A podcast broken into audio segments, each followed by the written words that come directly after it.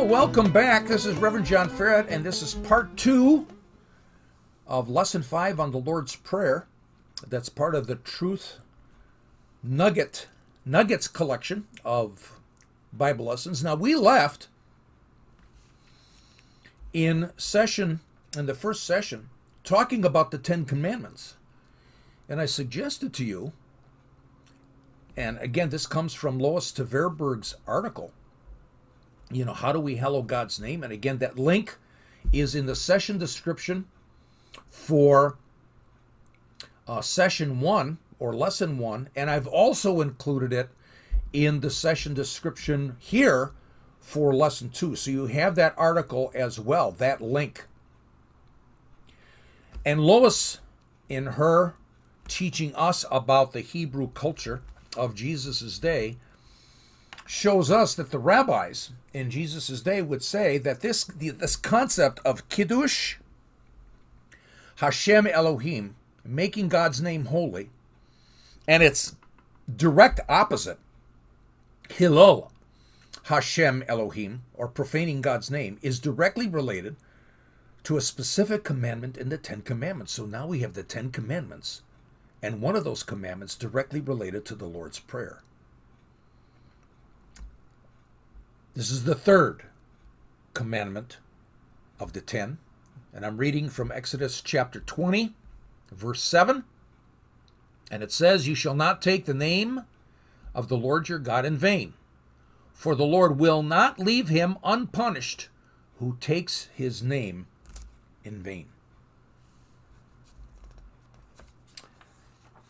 Now, before we go on, there's another link here that I've provided here in session two in the description of this session for session two. And again, the website is www.lightofmenorah.org. And Light of Menorah is all one word. Menorah, again, is spelled M E N O R A H. And I'm going to link you to a video done by Dennis Prager. And Dennis Prager, some of you probably know him, he's a very credible and popular conservative radio talk show host. He's very well known. He is also a very deeply, deeply religious, devout Jewish man. And one of the things that I learned about him is that his life, his work as a radio announcer, a conservative radio announcer, that's not his life. His life is dedicated to teaching the Torah. He's a Bible teacher. And he taught the Torah for 25 plus years, and you can buy it at his website. His website is DennisPrager.com. And again, all one word, Dennis Prager, P R A G E R.com. And you could look it up there. And he taught the Torah, the first five books of the Bible, Genesis and Exodus, Leviticus, Numbers, and Deuteronomy, does it line by line, emphasizes the Hebrew, and he emphasizes what does the Bible say and what does the Bible not say. And his emphasis is the truth of God's word, both for Jew and Christian. He wants Christians to understand that indeed the Torah itself, those first five books of the Bible, were the foundational Bible, if you would, in Jesus' day. Little does Dennis know, but I have learned so much from him, and I have able to see how the Torah testifies of Jesus.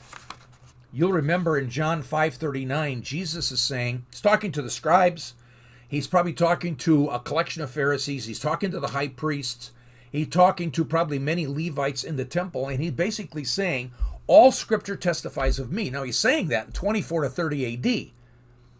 The only Bible that they had was the Old Testament, the Hebrew scriptures. And the main part of that, the foundational part of the Bible for the Jewish people then was the Torah. So, how does the Torah testify of Jesus? And Dennis, with his clarification from Bible history and archaeology, from clarifying concepts that are coming out of the first century Judaism, not first century Judaism, or, or yeah, first century AD Judaism, Second Temple period, he was able to help me clear up things so that I actually saw how the Torah actually testifies of Jesus. Now, Dennis has done a bunch of free videos on YouTube uh, on many topics, but he's got a number of videos, five minutes each. They're from Prager University, but they're free on YouTube. And he did a number of them on the Ten Commandments.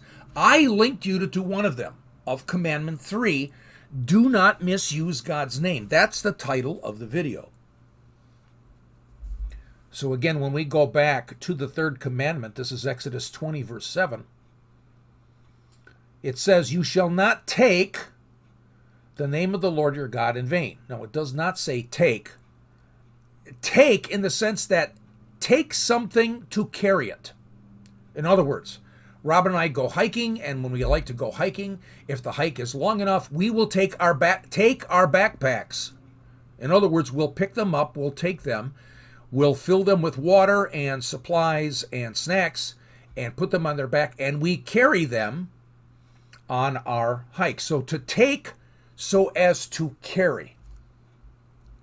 The Hebrew word there is tisa, and its Strong's number is H5375, and it means to take so as to take up, so as to carry. The word in vain, in vain, to not you know not to take God's name in vain or not to carry God's name in vain. The word there is lashav or shav, and its Strong's number is H7723 and it means to do something to take something to destruction or evil or idolatry or make it common. So the third commandment, understanding the Hebrew, we might say it says, Do not carry God's name into evil. Do not carry God's name so as to destroy his reputation or to destroy his honor. Do not carry God's name to profane, to profane it. Now, in Lois's article, we talked about those two concepts Hilal Hashem Elohim, profaning the name of God, Kiddush Hashem Elohim, hallowing God's name, making his name holy. And so Hilal Hashem, profaning God's name, is related to commandment number three of the Ten Commandments. So to make God's name holy, action is required. To profane God's name, action is required. It's not verbal, it's not words. You're going to see more of that in the Dennis Prager video. I won't deal with that right now. I'll let you watch the Dennis Prager video to go into it a lot more. I highly suggest that. I really believe that Lois's article and also the Dennis Prager video are so important to understand this one phrase in the Lord's Prayer, hallowed be thy name. So, how do we carry God's name to evil? Now, Dennis addresses it briefly in the video, but he has also written a number two book so far, his Torah commentary. He'll be coming out with the other three as time goes by. And I actually have his second one, Exodus, God's Slavery and Freedom, the Rational Bible. So this is edition number two. And he addresses this in his commentary on the third commandment. And he writes, And who carries God's name in vain? In other words, who carries God's name to destruction? Who carries God's name to evil? Any person who claims to be acting in God's name while doing the opposite of what God wants evil. Obvious modern examples would include an Islamic terrorist. They shout Allahu Akbar, God is the greatest, when they murder innocent people. Or a religious priest or a clergy person who utilizes the respect engendered by his clerical status and molests a child. There is a little there is little question that Islamic terrorists and clergy who molest sexually molest young children have both played a role in the rise of atheism in our time. When any person commits evil, it reflects badly on the person. But when a person commits evil in God's name, and we know now from Lois's article that we would call that Hilal Hashem Elohim, profaning God's name, that reflects badly on God as well. The result is the only solution to evil. God based morality is thoroughly undermined. When associated with evil, God and ethical monotheism are thoroughly discredited. And that is unforgivable, unforgivable, as it dramatically reduces the chances of creating a good world. Now, this phrase I really find very penetrating. No atheist activist is nearly as effective in alienating people from God and religion as are evil religious people or people who carry God's name into evil.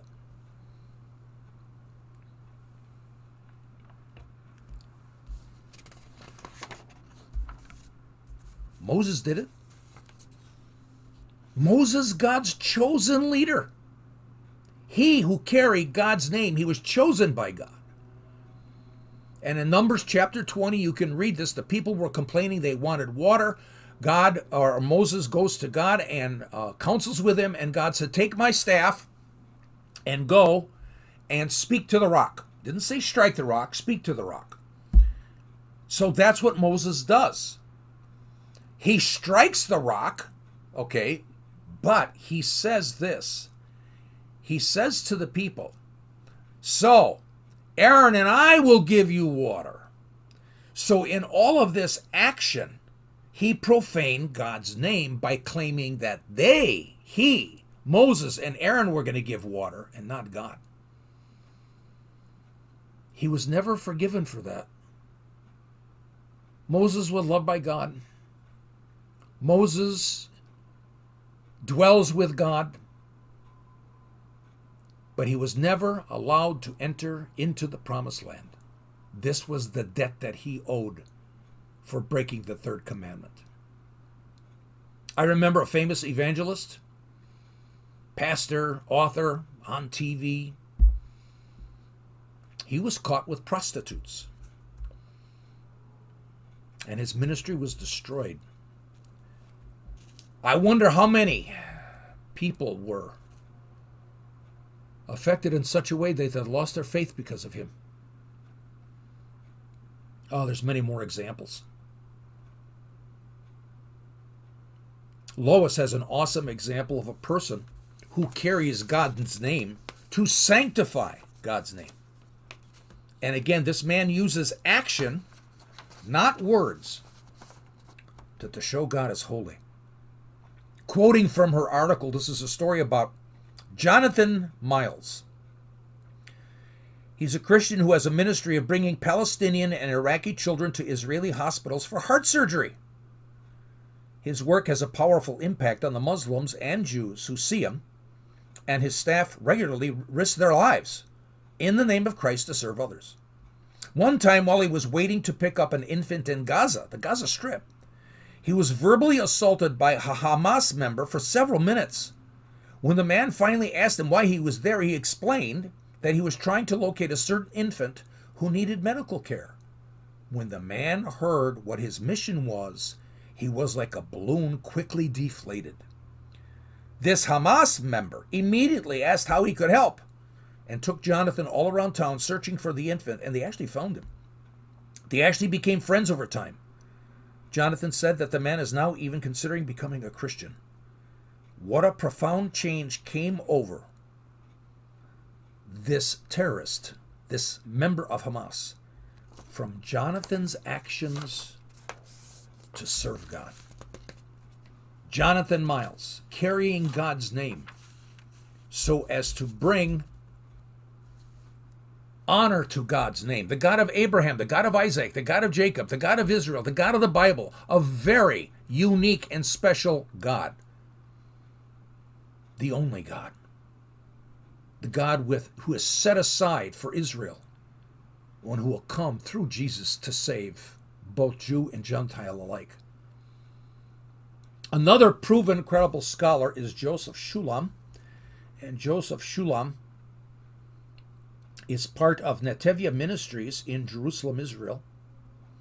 He uh, grew up as a devout practicing Jew. He was given a New Testament in high school and he became a Messianic Jew. Messianic Jew is one who practices Judaism but as a Christian. He was totally rejected by his family, but he continued his education in rabbinic studies, biblical archaeology, and the history of Jewish thought during Jesus' day, during the Second Temple period. Schooling included major universities like Hebrew University, the Harvard of the Middle East. He has amazing resources. And you can find them at netivyah.org. I've linked you to the website again in the description of this session. Netivyah, N E T I V Y A H dot org. Netivyah, N E T I V Y A H. That's their website if you don't want to go to our website. I'm looking at his books, which are, sta- I've got them right here, right in my collection in front of me. And these are all the Jewish roots of the book of Romans, the Jewish roots of the book of Acts in two volumes, and the Jewish roots of the book of Galatians. That's just, these are amazing resources. Now, in my prep for this session, I contacted Joseph Shulam. It's related to the idea of carrying God's name. I knew he could help me. He knows so much about the culture of Jesus' day. I was looking for some background material, and you can say, man, what has this got to do with hallowed be thy name in the Lord's Prayer? But there is a verse in a section of the Mishnah. Now, the Mishnah was one of the first major pieces of Jewish literature, volumes in length, after the temple was destroyed, finally completed about 200 AD. And basically, it's law books. What were the additional laws that the rabbis came up with from the Torah? So it's not the laws that are in the Torah. Thou shalt not steal.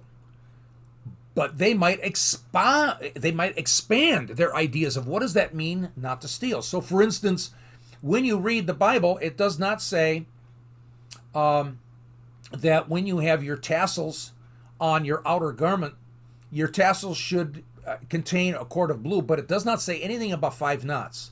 But you'll find that in the mishnah the rabbis added an additional law that when you have these tassels that you're wearing as a Jewish man, you should have five knots. So we don't know if Jesus had five knots or not. But that's what I mean by these additional laws.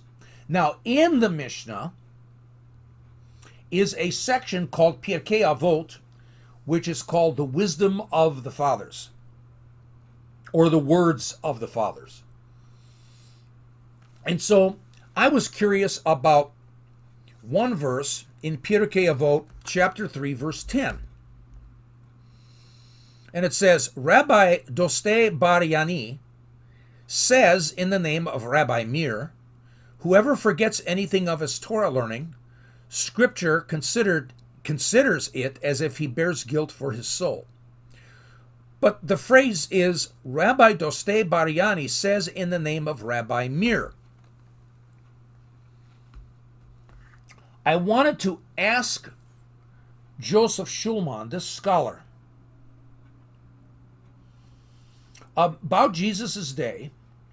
And my question was if you're a disciple of a rabbi and the rabbi sent you out, did you then come to the people that you're going to meet with in another town, another place, and you would say, Hi, I'm Rabbi Joseph, and I'm coming in the name of Rabbi Matthew's name. In other words, basically saying, everything I'm teaching is really coming from Rabbi Matthew. Rabbi Matthew is my rabbi. Or here's another one you're a disciple of a rabbi, and finally the rabbi says it's time to ordain you, time to pass on my authority so that you can become your own rabbi.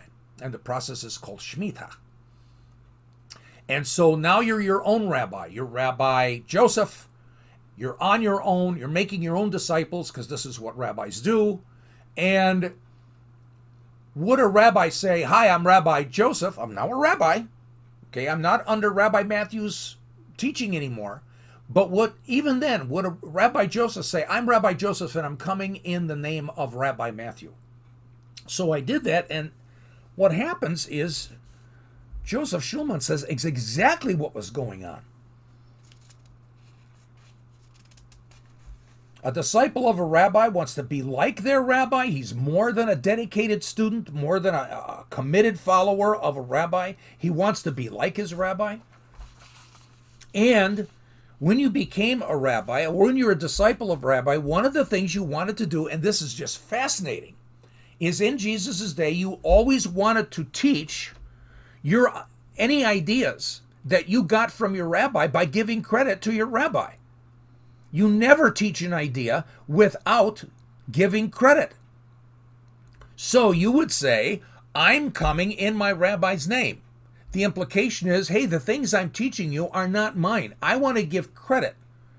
I want to give credit to my rabbi. He is the one who's instructing me. So we read that in Pirkei Avot, chapter 3, verse 10. Rabbi Dostai Bar Yannai says in the name of Rabbi Meir. So Rabbi Meir probably is Rabbi Dostai's, Rabbi Dostai Bar Yannai's rabbi. And Rabbi Dostai Bar Yannai is basically saying, hey, the things I'm teaching you right now, Rabbi Meir taught me. In other words, don't plagiarize. Give your rabbi credit. Your teaching's his. And this brings honor to your rabbi. In another chapter of Pirkei Avot, chapter 6, verse 6, we find that the rabbis are actually teaching this, and it's likely both of these statements would have been used in Jesus' day. Like I said, the Mishnah was completed in about 200 AD, and in the Mishnah, these are the teachings of the rabbis from 200 BC to 200 AD. So it's very likely what I'm quoting to you was something very well known in Jesus' day. So in Pirkei, chapter 6, verse 6, it says, And you're supposed to repeat a saying in the name of the one who said it. For you have learned, you have learned this. Whoever repeats a thing in the name of the one who said it brings redemption to the world, as it is said, and Esther said to the king in the name of Mordecai. So Esther came to the king. You can read about that in the book of Esther. And she said, Here's what Mordecai told me to tell you. And so, indeed, a disciple goes out in his rabbi's name. Now, let me just stop here. We're dealing with hallowed be your name. In Jesus' day, that meant to the disciples that there was action that they need, needed to do in their life so that they would make God's name holy, that they would bring glory to God. However, we are disciples of Rabbi Jesus. We carry his name. Jesus said, Hey, I was sent by my Father, so I'm sending you. You can read that in John 20, verse 21. As I was sent, I am sending you. Jesus also says in John 17, verse 8, he's talking to his Father and praying to his Father, the words that you've given me, I've given to them. And so we're going out. We have received the Father's teaching through Jesus, and Jesus has given it to us. So it's as if we are a disciple of a rabbi, and when we come, we come in the name of Jesus. So as to say, where did we get this? We're not making this up. We got this from Jesus. Paul seems to suggest this in Colossians 3:17. This is a famous verse that I've always looked at in a specific way, but now I look at it in a completely different way. This is Colossians 3, verse 17. Paul says, Whatever you do, in word or deed, do it all in the name of the Lord Jesus, giving thanks through him to God the Father. So it's very interesting because Paul seems to be saying, Yes, you're disciples. So, as disciples, you're going to be going out in Jesus' name. And going out in Jesus' name, with all the work that you and the teaching you do, you'll give glory to the Father through him. So Paul implies all we do, everything we say, we do it in Jesus' name. We give credit to him. We're basically saying this is where we're getting it from. This is who is the one who is guiding our life, who is the Savior of a life, who is Lord, Messiah, who is God. It's about how we live and act, obey, and serve. Paul seems to be saying, live our lives by carrying Jesus' name and go, and serve and obey God in his name. Now, on another podcast available on the website, it was Truth Nuggets 4, and that was done in two parts. And it's What's Your Name?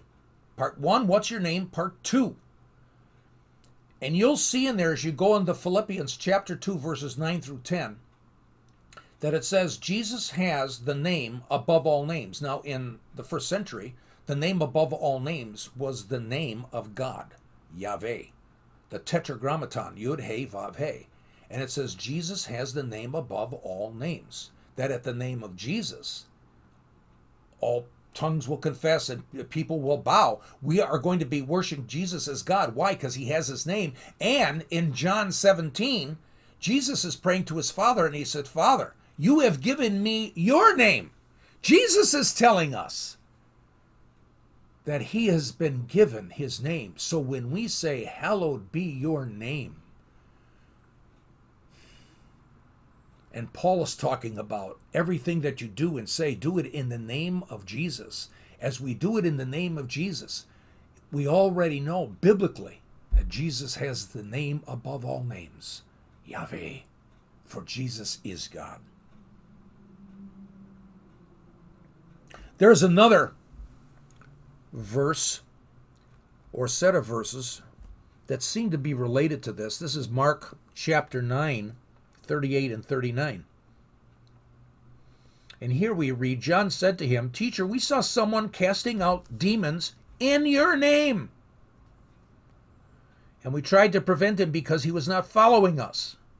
So this is interesting, related to what I just said. This is someone who is carrying Jesus' name. And he's casting out demons by basically saying, Where do I get this from? I got this from Jesus' teaching. I'm giving credit to Jesus. He's the one I got it from. Now, John is telling us he did it in your name, but he is not one of your disciples anymore. He's not with us following you. What does Jesus say? Do not hinder him, for there is no one who will perform a miracle in my name and be able to soon afterward to speak evil of me. To speaking evil. Here is somebody carrying Jesus' name. This is related to the commandment, the third commandment, carrying Jesus' name, but not carrying it to evil. And Jesus is even relating it.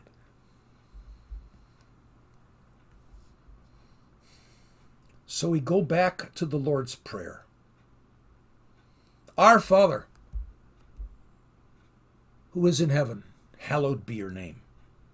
We could now rephrase this we could say, Our Father, who is in heaven, may we carry your name.